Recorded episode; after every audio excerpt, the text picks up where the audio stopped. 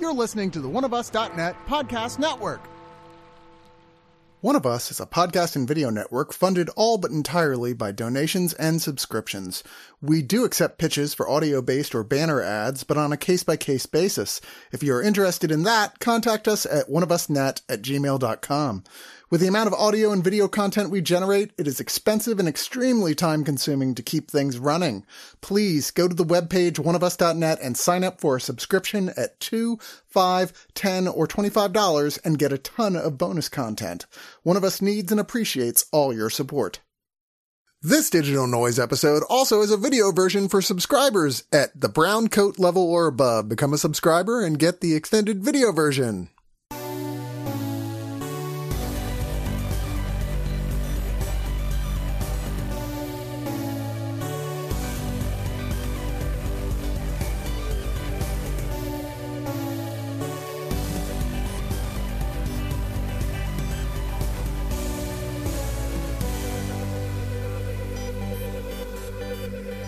This is Chris with Digital Noise. I'm back in the studio and it looks like I have a caller on line one. Uh, caller. Hi, how are you doing?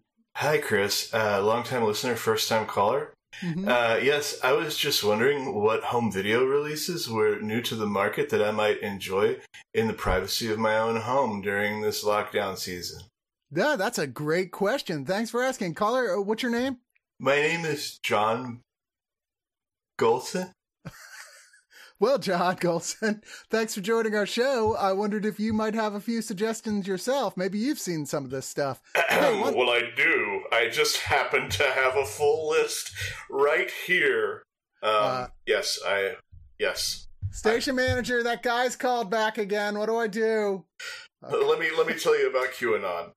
Uh, no, sorry. Um, Let's not talk about QAnon. Okay. Is that how you say it? By the way, I'm always like Quanon. Quanon. That's funnier. I should start just saying it that way. Quanon. I mean, would any of us be really surprised at this point if Q in Star Trek popped up and goes, I can't believe y'all believe that shit. oh, well. That's Stupid John Golson. I'm Chris Cox. We're here to do digital noise. Boy, do we have a stack of movies in front of us to talk about this week. Lots of stuff. And let's get on it with our first one, which is okay, so this is not something normally I'd be like, oh, we have to get, cover this because it's brand new. Because this Blu-ray of Sunset Boulevard is not brand new. This is actually a straight re-release of the Blu-ray of this that came out in 2012. But the reason we're reviewing it is a, I don't. I'm not entirely sure we've ever covered Sunset Boulevard on the show. And B, this is a really spectacular package of a Blu-ray. And C, I didn't have the Blu-ray of it. So I was like, yes, I'll take one. yes, thank you. Sunset now, Boulevard is an all-time classic in my opinion. 1950 film noir. Billy Wilder, whose name strangely gets left off the list often of the all-time greatest directors who's ever lived, and it really shouldn't be off that list because he was capable of pretty much any genre and was fantastic at it all. And Sunset Boulevard, some might say, was his ultimate triumph. I definitely would, and I'm, I, it's surprising me, John, how many people, younger people, when they're thinking of like, oh, what are the all time greatest films that you have to see, forget about Sunset Boulevard. And not only is it one of the all time greatest films, it's probably the greatest film eh, from Hollywood about Hollywood. I had never seen this. Oh, I'm so glad that I got it then. So you finally got a chance to see it. I had never seen it. When did you see it? When do you think you saw it? Can you remember? Uh, the first time, uh, geez, probably over 10 years ago. And then yeah. I saw it a second time when they put it out on DVD, which was probably about five years ago. But, uh, yeah. Yeah, I had never seen this. And I knew, you know, there's certain things, especially, I think, if you're a film fan. Um, and for me in particular, I grew up reading, uh, Movie Line magazine, um, instead of Premiere and Movie Line was always high on the hog for Sunset Boulevard. Like it was one of their the writers' favorite movies, so it would get brought up a lot. And I felt like I had a um, a good idea of what it was about. Like, oh, I knew it was about like a fading silent screen star, and she's like kind of losing her mind and succumbing to this madness of her former fame. But I didn't know that it was such a movie about the industry itself. And I kind of didn't know that she's she is a main character, but that there's this other character, Joe Gillis, played by uh, William Holden, who's kind of a kind of a shithead in his own right. Like, like, uh, and it, it really it was a nice surprise because I felt like I'd seen a lot of the iconic moments and and just thought that I had the context for them and really did not. I really no. didn't know what the movie was fully about, and uh, was uh, surprising. And, and yeah, it's it's I mean, it's very very good. It's a classic. It's very very good, and it's kind of meta and a early example of meta. I mean, that certainly. I mean, there's Charlie Chaplin films that have mm-hmm. self-referential stuff in it, but this was like in concept. Gloria Swanson, who plays the the reclusive, hiding in her decaying mansion, once the biggest movie star in the world in the silent film days, person Norma Desmond, she's basically playing herself here, where she was a huge silent movie star. And when the talkies started, it kind of murdered her career. And this was a big comeback role for her that no one expected was going to be anywhere near as big as it actually was. Erich von Stroheim, the German director who had actually worked with Swanson before, who also has been, had been, his career had sort of taken a nosedive in some ways, plays her butler, Max, uh-huh. who in the context of the film ends up himself having been a former film director who had directed that character. And there's so many threads like that running through this that it, it's the type of film that every time I watch it, I discover something new. Such a, uh such a complicated, toxic relationship between Norma Desmond and, and Max. Like, yeah. just uh, too complicated. It's it it's complicated. It's enjoyable. I don't want to say too complicated might make somebody think I'm like saying that I couldn't wrap my head around it. It's very sticky and adds layers to the film beyond him just being like her humble manservant. And, and uh, William Holden, who, you know, I normally enjoy Holden, but this is in a slightly unusual role for him. Apparently, this was originally going to go to Fred MacMurray, who was definitely more of a standby for this sort of noir thing. Holden usually either played a straight up bad guy or a straight up ridiculously good guy. And he plays Joe Gillis, who is a Hollywood screenwriter who's really down on his luck. Nobody wants to buy his stories. He is. Uh, on the run from people who want money from him because he just can't seem to sell anything. He's desperate and he's very angry and he's very bitter. He ends up hiding in Norma's mansion. We just literally, when he's trying to get away from people chasing him in his car, he pulls into this old overgrown driveway, finds an empty garage. The place looks abandoned. So he's like, Oh, I'll just hide my car in here only to find out that in fact, this lady, Norma Desmond, who lives here, who kind of adapt, adopts him when he's like, Oh yeah, I'm a screenwriter. And she's like, here's my script, which is like 700 pages. You should help me finish it so I can be the star. And Cecil B. DeMille, who also has an appearance in this film playing oh. himself, will, who loves me, will come in and make this film and I will be a huge star again. And one of the things about this film that you're going to recognize right off the bat because it's been referenced so many times in popular culture is it starts with one of those, hi, I'm Joe Gillis. I'm dead now with him, his body floating in her swimming pool dead and him going, let's see how we got here. I mean, Archer did a, a season oh. that started that way. Uh, there's a lot of stuff that's been taken by popular culture here, but none of it is stuff that's going to ruin anything in the movie for you. I kind of wish, I, you know, if I have any major criticism of the movie, I kind of wish it didn't start that way. Like I sort of, it, it's, it, I can say that now because it's very almost cliche, mm-hmm. but I don't think that was necessarily a cliche in 1950, so it's fine that it that it set that precedent. But I also kind of wish that the ending came out of nowhere versus it being like doubling back to the point that we find out the events that happened.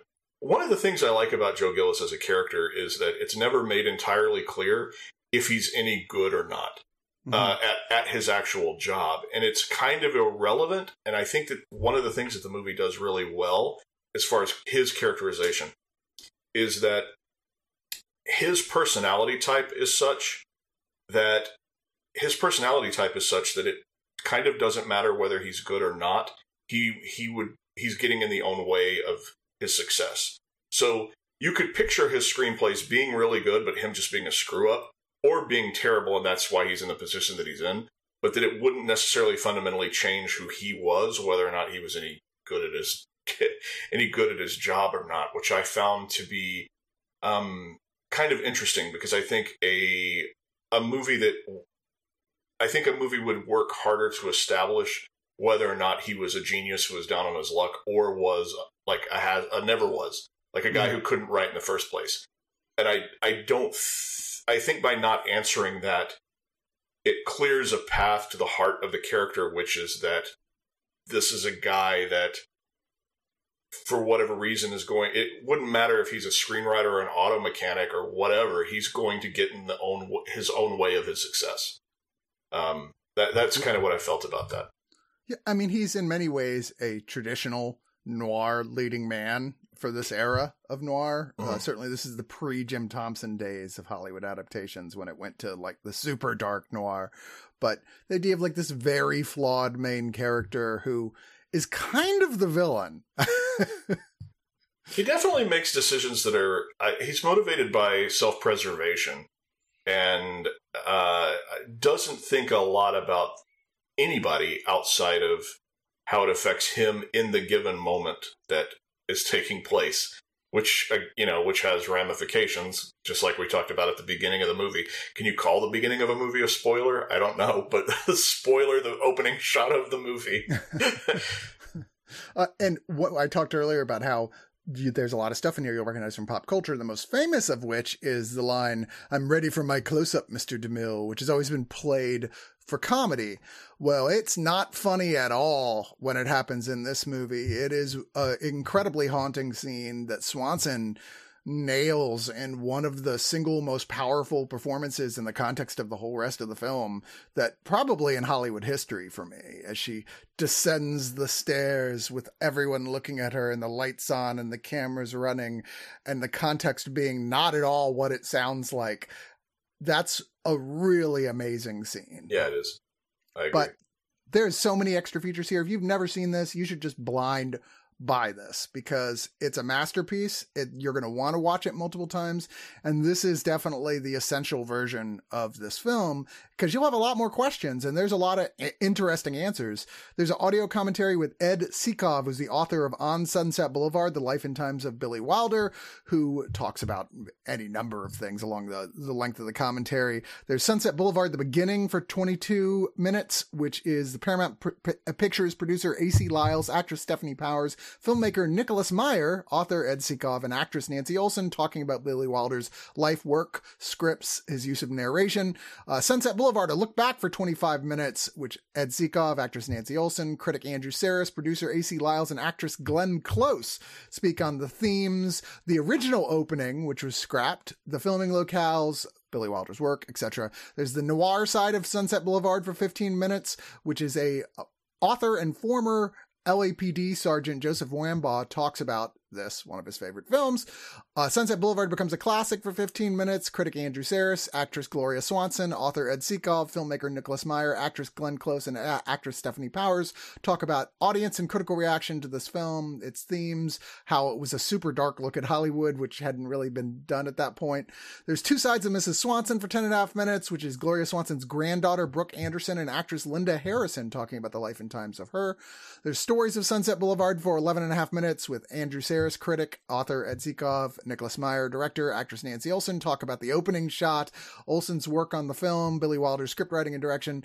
There's Mad About the Boy, a portrait of William Holden for 11 minutes with producer AC Lyles, actress Stefanie Powers, actress Nancy Olson, and author jo- Joseph Wambaugh talking on Hol- Holden's life and career. There's recording Sunset Boulevard for six minutes, which is about the soundtrack. Of course, The City of Sunset Boulevard, five and a half minutes. Author Borstov Stanek talking with Ed Sikov and Nancy Olson about the shooting like locales, including the history of each location. There's Franz Waxman and the music of Sunset Boulevard for 14 and a half minutes. Uh, once again, about the, the, the, uh, the look at the the score, which is also kind of essential and iconic. There's Morgue prologue script pages. So this is the original opening, but they just have the script for it. So like they take a look at those pages and analyze them. There's deleted scene, a minute and a half. Uh, the Paramount Don't Want Me Blues. There's a Hollywood location map, which is an interactive map with clickable icons that give video short subjects on each locale. There's behind the gate, the lot with the producer and a film historian talking about the history of Paramount Pictures and the famous gate. Edith Head, the Paramount years because I, I don't think I have a film I've gotten in the last five years that Edith Head did the costumes for that didn't have a special feature about Edith Head. Like of any costumer in the history of Hollywood, she's the only one that's like a name that everyone's like, oh yeah, Edith Head, I know who that is. Yeah, because she did all the legendary films, pretty much. Uh, Paramount in the 50s, nine and a half minutes, looks back at Paramount's best films from the 1950s, including this one. There's galleries, there's a theatrical trailer. Yeah, this was a stuffed package for a Blu-ray that itself, the hard copy of it, is kind of bare bones. That's it? Yeah, that's all. Sorry. That's all it comes with? Yeah, I know. all right, let's move on to another classic, but going even further back for 1928 to The Cameraman, directed by Edward Sedgwick, but we don't know who that is, but we do know who Buster Keaton is. Weirdly, uncredited in this film, despite the fact that th- he was already a big star, and this was his first film with MGM definitely considered to be the best of the MGM films. And maybe the last important, de- definitely the last important film that Buster Keaton ever made. In fact, MGM just basically completely took over his creative control, bit by bit, slowly relegated him to more of a side player until he was a bit player, till literally he was just making cameos. He called it later the worst mistake of his whole career coming to work for them. But this is the Criterion release of this. And I gotta say, this is well worth it. I'm a big Buster Keaton fan, as is Jackie Chan. uh, he plays a tin type portrait photographer in New York City who develops a crush on Madeline, uh, Marceline Day, who's a secretary who works at MGM. He wants to get closer to her. He wants to be better at his job. So he buys an old film camera. So, which spends all his money and is really awkward and he can't quite get a hold of the, how the tripod works because he wants to go work for MGM so he can be closer to her. Uh, everyone who works at MGM is kind of making fun of him. He's kind of, uh, including Harold Goodwin, who plays Harold, who is a cameraman who's, who wants to do Sally himself, constantly mocking him.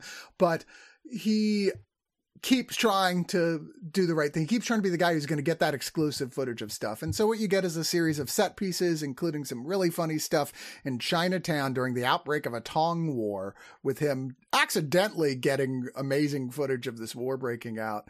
But this is, like I said, a series of goofy set pieces with Keaton doing what Keaton does, which is incredible stunt comedy performances. I don't think this is anywhere near Keaton's best film. The it General. Is, it is, is the monkey's best film. It's the monkey and the organ grinder monkey's. It's film. his best film. That I it may be the best primate uh, acting I've ever seen in anything. The monkey was doing things where I was like, how would you even tell a monkey to do that? Like, I get that they're trained, but how would you even like? How do you even people. convey? Yeah, it's unnerving in this movie how much like a little person the monkey is in this film. uh, this is great. This is really this is really enjoyable, and I'm not like a. Uh, I've probably seen the general, uh, and I've seen general's the train one. What's the what's the house one? Oh, um, I'm blanking on the name of it, but I, the one where the house falls on yeah. the front of the house. So I've seen on. those two, and that's it. Yeah, like I've seen General, and, and I've seen both of those in their entirety other than that, my my exposure to Buster Keaton is pretty limited. I've seen Sunset Boulevard, as we just talked about, who has like a cameo in uh, in Sunset Boulevard. I've seen. Have you not seen Sherlock Junior? I've seen oh, one. A funny thing great. happened on the way to the forum, so I've seen like some talky stuff. But uh, this classic stuff, I've only seen like two movies, and then now uh, Cameraman, which I which I really did enjoy. It it is sort of built kind of set piece by set piece, um, and each set piece sort of builds towards toward its own sort of crescendo and then kind of goes on to the next scene. A little bit of glue in between to kind of keep the story moving along. Mm-hmm. But this was really it was really a, uh, a still an enjoyable, funny, uh, funny movie.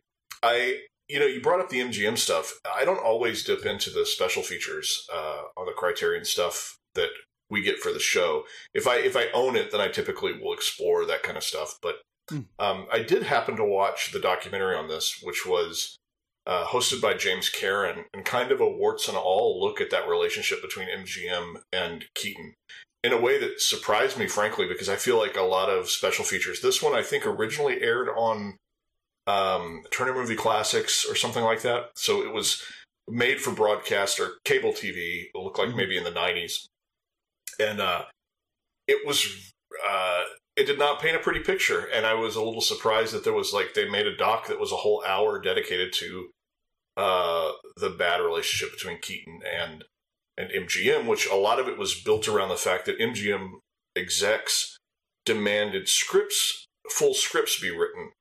And it's hard to they Keaton was not in the habit of writing his gags out as scripts as no. and even then if he did write them for MGM, what would consume 15 to 20 minutes of a movie would be one page that he was handing off and so they were like no no it needs more like write more to it and especially as they made the move to sound, they wanted him to tell more jokes and do less physical bits, which was his strength. Um, it was a very unflinching, um, and it had it had archival interview with with Keaton in in the doc.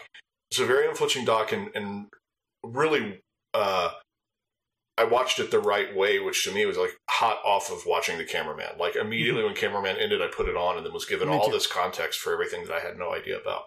Yeah. Um, yeah, I really, really like this. Like uh, now, more more than this, I thought I would. This actually comes with as well in the bonus features the mm. film he made after this, which I, despite it not performing anywhere near as well as the cameraman did, it's called Spite Marriage, but it was the next film he did for MGM. Uh, I thought was quite good as well. I thoroughly enjoyed it. It's a 2K re- restoration of the film, uh, which also uh, can be viewed with a commentary. I did not view it with the commentary, but I it's uh, his last silent film before they forced him to fully go on to talkies, which, like you just said, did not actually work as well. And one of the interesting things about this one as well is like a lot of the gags from it uh-huh. ended up becoming more famous in other people's movies. Uh, Red Skelton, for instance, another MGM star. Like just a few years later, it just took almost shot for shot some of the gags from this movie and some of the gags from the cameraman and redid them completely for those later movies.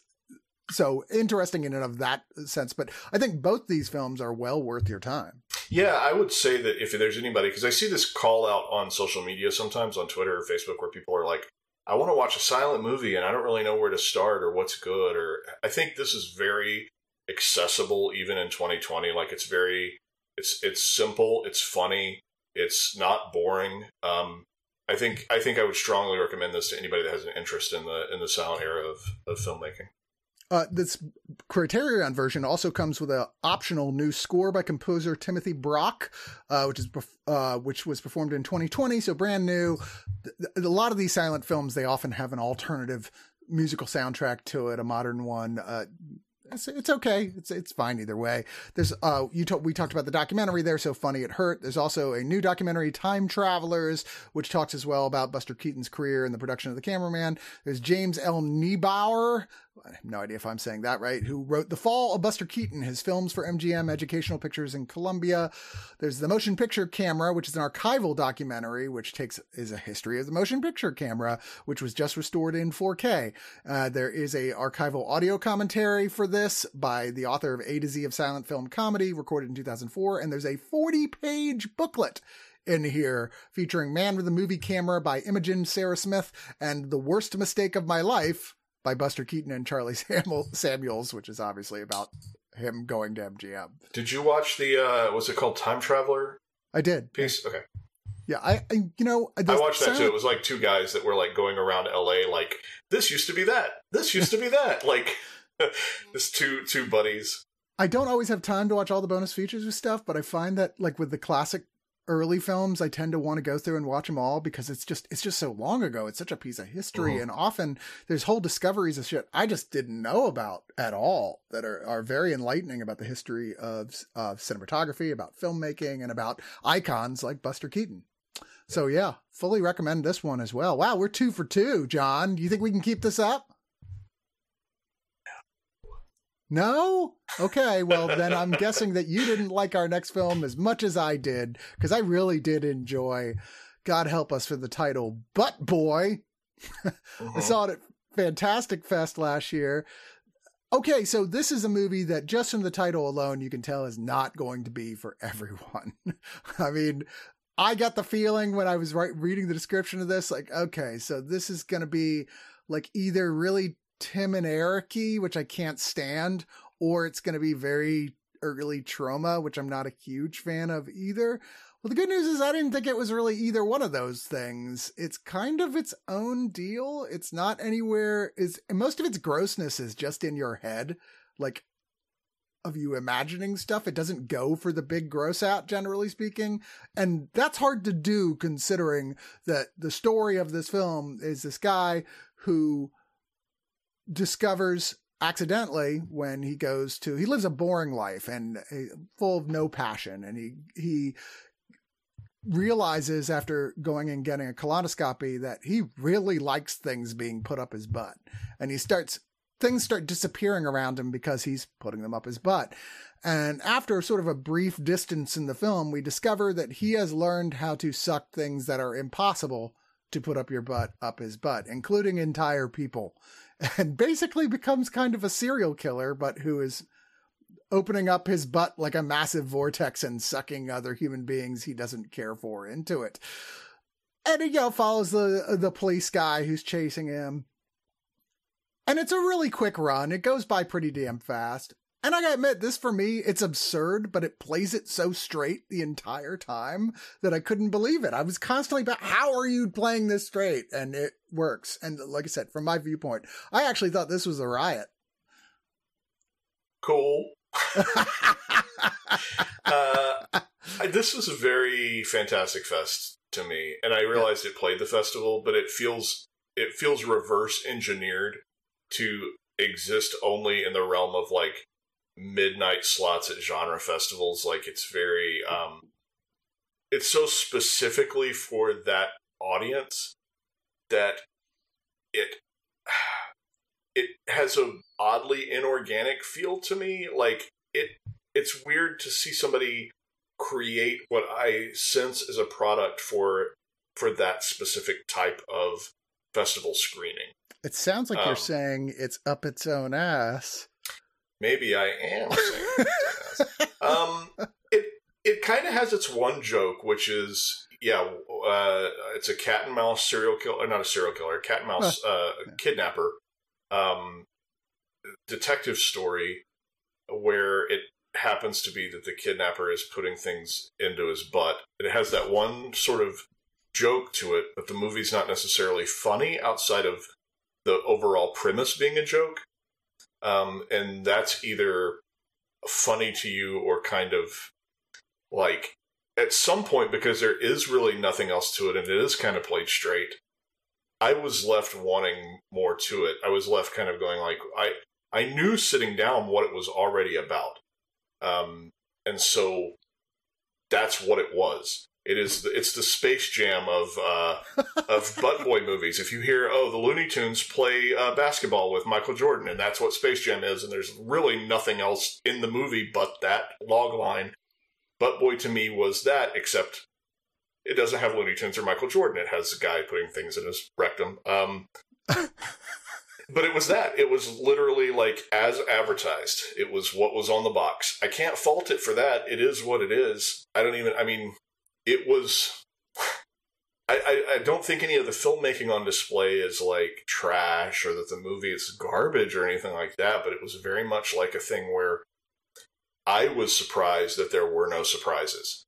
I was surprised that everything was just sort of exactly what I pictured in my head, which was sort of the trailer and and uh, the synopsis writ large, you know, in an hour and a half form. Um, which is fine. I, it's obvious that it's not going to be for everybody. It's called Butt Boy. It's about a guy putting things in his butt. I mean, but I was game. I was game to watch it. I, I mean, none of the none of the ads or or scuttlebutt coming out of the fest turned me off of it. Scuttlebutt. Scuttlebutt boy. um, I had no choice, John. You know I yeah, had no thank you. Um, but ultimately, in the end, uh, I did not. Uh, hey, in, uh, I did not. I I don't think it did anything for me. It didn't bring anything else to the table. Okay, it wasn't like you felt too seen. No.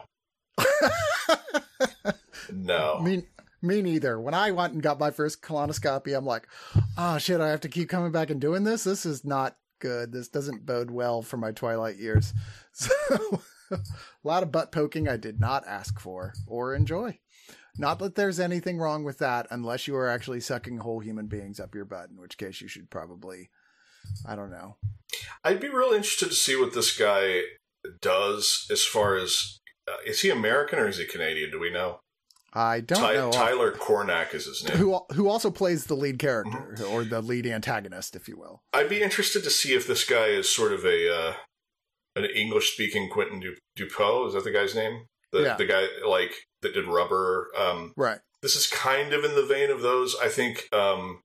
I'm, I do not know if I'm butchering his last name or not. I, I think his movies are a little more esoteric than this. This is actually strangely enough more accessible because it follows the beats of like a regular cat and mouse detective movie. Like it it follows those beats. I'd be curious to see what this guy does next, if only to if only to see if this is like it could be that he has a future in in high concept one joke movies, or it could be that he was sound enough and bold enough of a filmmaker to go, I know how to nail this movie, that then he produces other imaginative, really cool movies. And I'm curious to see what what happens after Butt Boy. This does feel like one of those things that's like a bet that someone like succeeded at. They're like, okay, we're like, we come up with the dumbest concept for a movie, and then the other guy's got to make it like one drunken night. I kind of want to see that movie. about the, that the making of Butt Boy, the, the, the gothic of of Butt Boy. You know, what if he just does genre mashups, but they're always like anal centric? Like he does a western next, and like it's this whole his whole run of work after this is just like it's always just a regular movie, but someone does something with their butt. Uh, he uh, previously worked on a show called uh, Tiny Cinema that it looks like he directed all three seasons of it and wrote all three seasons. That also co-starred Tyler Rice, who played the cop in this movie. I do not know if that is American or Canadian or what either, but I was not familiar with that show. It's like nightmarish comedy, hmm. whatever that means. But, but boy, split results here, split right down the middle, if you will. You see what I did? Cheeky, yeah. It was cheeky. It was. Let's move on to our next one, which is not cheeky. It is Enter the Forbidden City. Sound of thunder and lightning. Enter Forbidden City is an odd choice for an huge American push. This movie, which is about the historical origins of the Peking opera in China, it's a, so it's a Chinese period drama that's very elegant, that's very like, let's just pay the costumer and the set designer whatever the fuck they want to do this. Set 200 years ago during the Qing Dynasty was pushed very hard for an American theatrical release. And I'm kind of baffled by that. Uh, this is written by the guy who wrote The Grandmaster, which I, which also got a huge push for American release. And I, I did enjoy that one quite a bit, although also saw why it didn't connect with American audiences that much. Uh-huh. This one, I'm like, who is making these decisions? Because I watch a lot of Chinese films and I understood what this was talking about, but even so went, I don't know anybody this is going to really super connect with. it was not a, uh, it's, it's, it's very middle of the road. It's, it is opulent. It's a very gorgeous movie. And honestly, like maybe one of the best looking Blu-rays I think you've ever passed along to me to watch. It hmm. looked so good.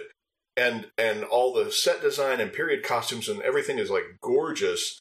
The movie is about these two actors um, who are both kind of on the outs in different ways. One of them uh, ran off with a girl he wasn't supposed to run off with. The other one was shut down by the government because of obscenity charges, which may or may not be false. And they both both of these people get the chance to perform opera in front of the emperor and I felt like the movie didn't give you a lot of. It's it almost had like a surface like it's so funny to compare this to like a lifetime movie but it almost had that sort of like very surface very shallow just like kind of going from point a to point b but you never really had an understanding of of the importance of them going in front of the emperor. You never really had a handle on what they did wrong or why they were supposedly disgraced. Yes. There was a lot of talking about things, but not a lot of showing of things. So people would have discussions about things that I have to guess either A, if you're Chinese, you have a lot of historical context for, so there was no need to show them, or B, um, they're just I I lost my A and B. A and two, um, and the other or the other being that just they they're talking about stuff more than they're showing us stuff. We're not seeing these things. There's conversations about oh. Uh, he was brought up on obscenity charges, and it was actually his competition who wanted to shut him down. And I'm like, why didn't I see any of that? Like, right. why are you telling me this? You have a movie. Like, you could have shown me that there's somebody for a movie that like like I said is they're trying so hard to say, well, this is a great movie for Americans to get a picture of the Chinese culture. It doesn't explain any of that. There's lots of stuff you're like, wait, what? Like there's a whole subplot where he's like in love with this girl and she's like, ew, gross. You're an actor? That's disgusting. You're like the lowest class of citizen. So you should come be a sexy farmer.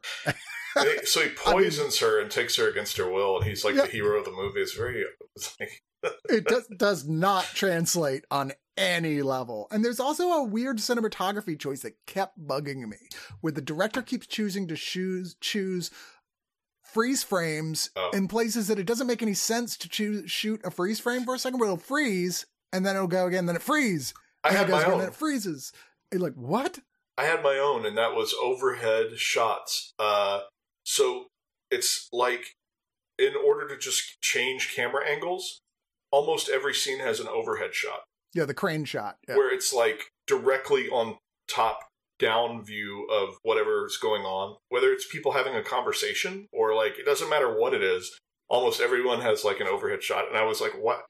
What's the deal with all these overhead shots?" I mean, um, they all when they do them, they look gorgeous and they're great establishing shots to show. Look at this fucking amazing place that we built slash computer generated. Sometimes, you know? yeah you know, I, I actually had a hard time telling what was real and what was CG with that sort of thing. So they obviously spent a lot of money on trying to get that right, and they did get that right. But the story is is hard to crack or get into. The characters are inaccessible. There's a lot of beautiful imagery on site, but that is shot annoyingly by the director more often than not this is I don't understand why this has gotten as strong reviews as it has as some because it really feels like a lot of the fault is firmly on the screenwriter and director who if their intent was to make this for a foreign audience put no effort into making it even faintly translatable. And I can't imagine that a lot of the Chinese people who were watching this found it completely great either. I don't know. I, th- I, mean, I'm not Chinese. I can't say. I think the giveaway is in the first title card or first production title card, which comes up, which was we we see films subsidized by like Canada, and and you know we've seen Chinese films that are subsidized by the government. This one seemed almost exclusively like there was a huge logo and a banner thing that said "Made by the you know, blah blah blah commission of film in the Chinese Republic of it. Da, da, da, da, da, da, And I was like, okay. And that kind of you see that at the start of the film. It's sort of like, am I about to see? You know, we we understand there's like a lot of rules. Like from what from what I know, based on you know a, a Fantastic Fest movie from a couple years ago called No Man's Land, police mm-hmm. aren't allowed to be portrayed in a negative light. So there's a lot of like censorship laws that relate to this stuff and especially with it being the government's movie, like the government's movie, that maybe that's the reason that they wanted it to be like a big overseas hit, or maybe that's what they look for to send overseas more than more than stuff that's homegrown and subsidized, mm-hmm. but stuff that's actually like, no, the government paid for this film, so other countries to see this film. I would imagine that's the case with something like this, but I'm pretty ignorant and I guess I could ask my buddy James Marsh. He would probably know, but I didn't ask him. So I'm going to be an ignorant person. Name drop. I'm just going to sit here and be like, I don't know.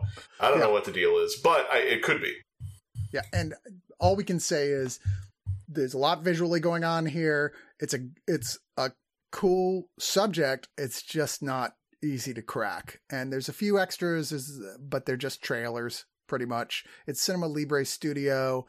Uh, which I believe might be relatively new.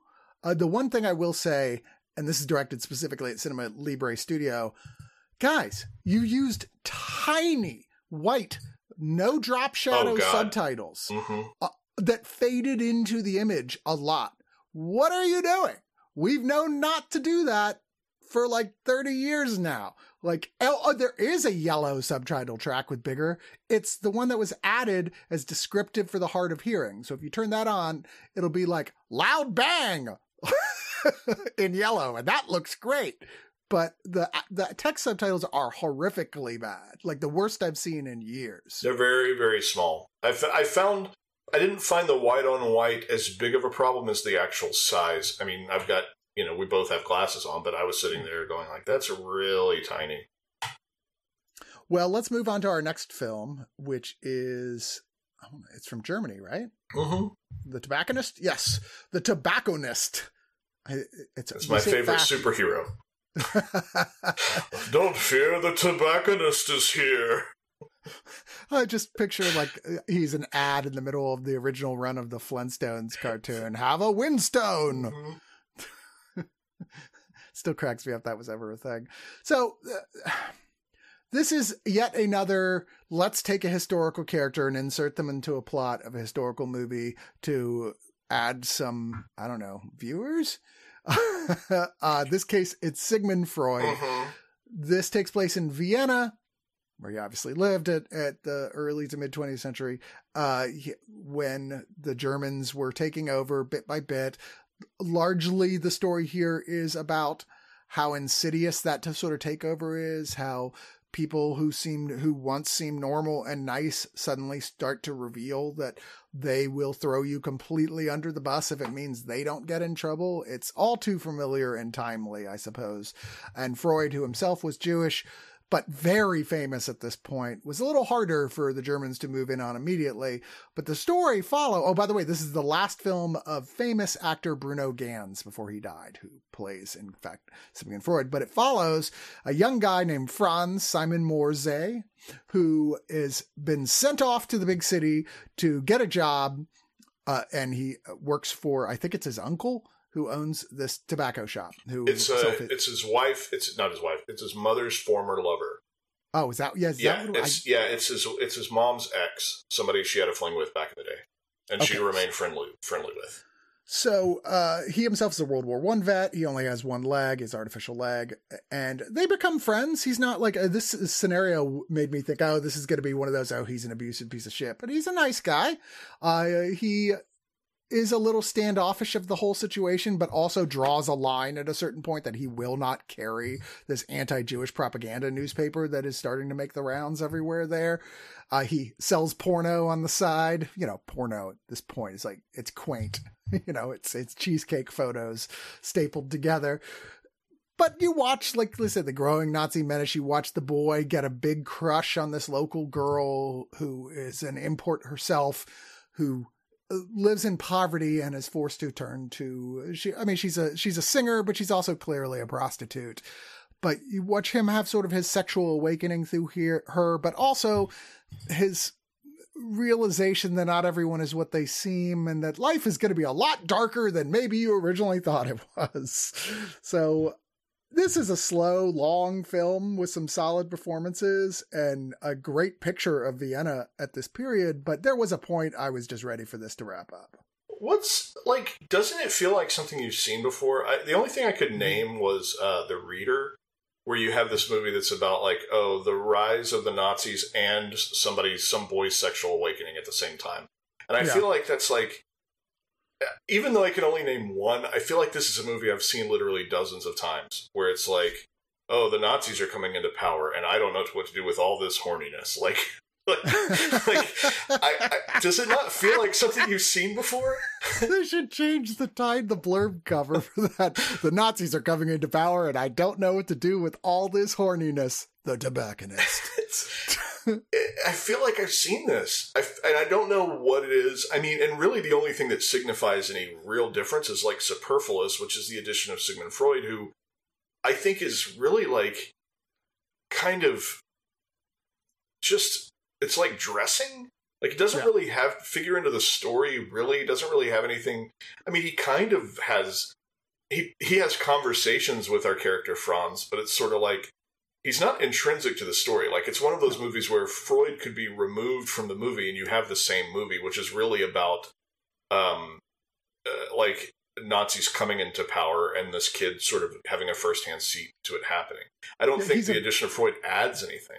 He's eventually a mentor character to the kid, but uh, yeah. only a little. Yeah. Like they could have easily made the guy who owned the shop that character and just kind of reversed the the way in which the, the mentorship was happening in the terms of the, the the timing of the film. He's also sort of like the representative symbol for how bad it was getting with Germany that even a super famous guy like Sigmund Freud at that point was in trouble and they would be coming for him. He sort of focuses as sort of like the final timeline of when oh shit had gotten that bad when even Freud had to run. But you're right none of that is really super pertinent in and of itself to the story. It's just sort of markers for the timeline.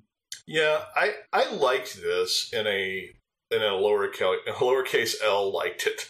Yeah. I, uh, I I think it's good. I and but it's not great, and it also is one of those movies that I think looks worse in the rearview mirror than when you're watching it. I think when you're watching it, you're cutting it a lot of slack because it's polished enough where you're like, okay, okay, like it is. It, there's some memorable scenes, and there's all these dreamlike. Um, you see into the character's mind, and he constantly pictures himself as being submerged in water. Like internally, he feels like he's drowning, so that's made visual on the screen. So there's some interesting visuals. But then I think it's one of those things where, where by the time it concludes and the way it concludes, you're sort of going like, was that was that it? Like that's that's the movie and I and I think those movies sour more in the rearview mirror, even if they're even if they are quote unquote good movies. You look yeah. back on them and you don't have like, oh, that was really good. You don't have like great feelings about it. You kind of have like, it was okay feelings about it. Yeah, because no, it doesn't I, leave you with any any. It doesn't leave you with any like. You don't feel like you went on a journey or connected to anybody or learned anything or were thrilled in any way. It's just sort of like you watched it unfold and then it ended and you got up and went about your day. Yeah. I did my laundry. Yeah. I thought about the tobacconist for a minute. Oh yeah, I did just watch that movie. Okay, what's next? So there's still room for someone to remake this as a superhero movie, is what I'm saying. there still is room, although I don't know where you would market that. I mean, it sounds like the villain, right? You're like the tobacconist. It's like the next Avengers villain, you know, because you can't build, you can't go right to Kang. You Chris, can't go immediately to Kang. We need to make America great again, and to do that, we need to start with the things that made America great, and that's fine Virginia tobacco. Yeah, that's true. That is fair. Yeah.